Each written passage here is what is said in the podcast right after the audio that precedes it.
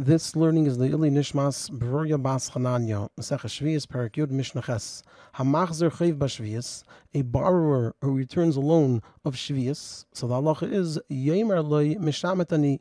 The lender has to tell the borrower, I cancel it if Omar loy afal bikain, if the borrower tells the lender, nevertheless, he still wants to return it, so then the halacha is mimenu, the lender is allowed to accept it. Shenemar, as it says in the pasuk, v'zed dvar hashmita. This is the matter of shmita, and we learn from here that with dvar, with dibber, with saying it alone, it's enough, and also that it only has to be said once. The Mishnah continues, Kayetze by a similar thing,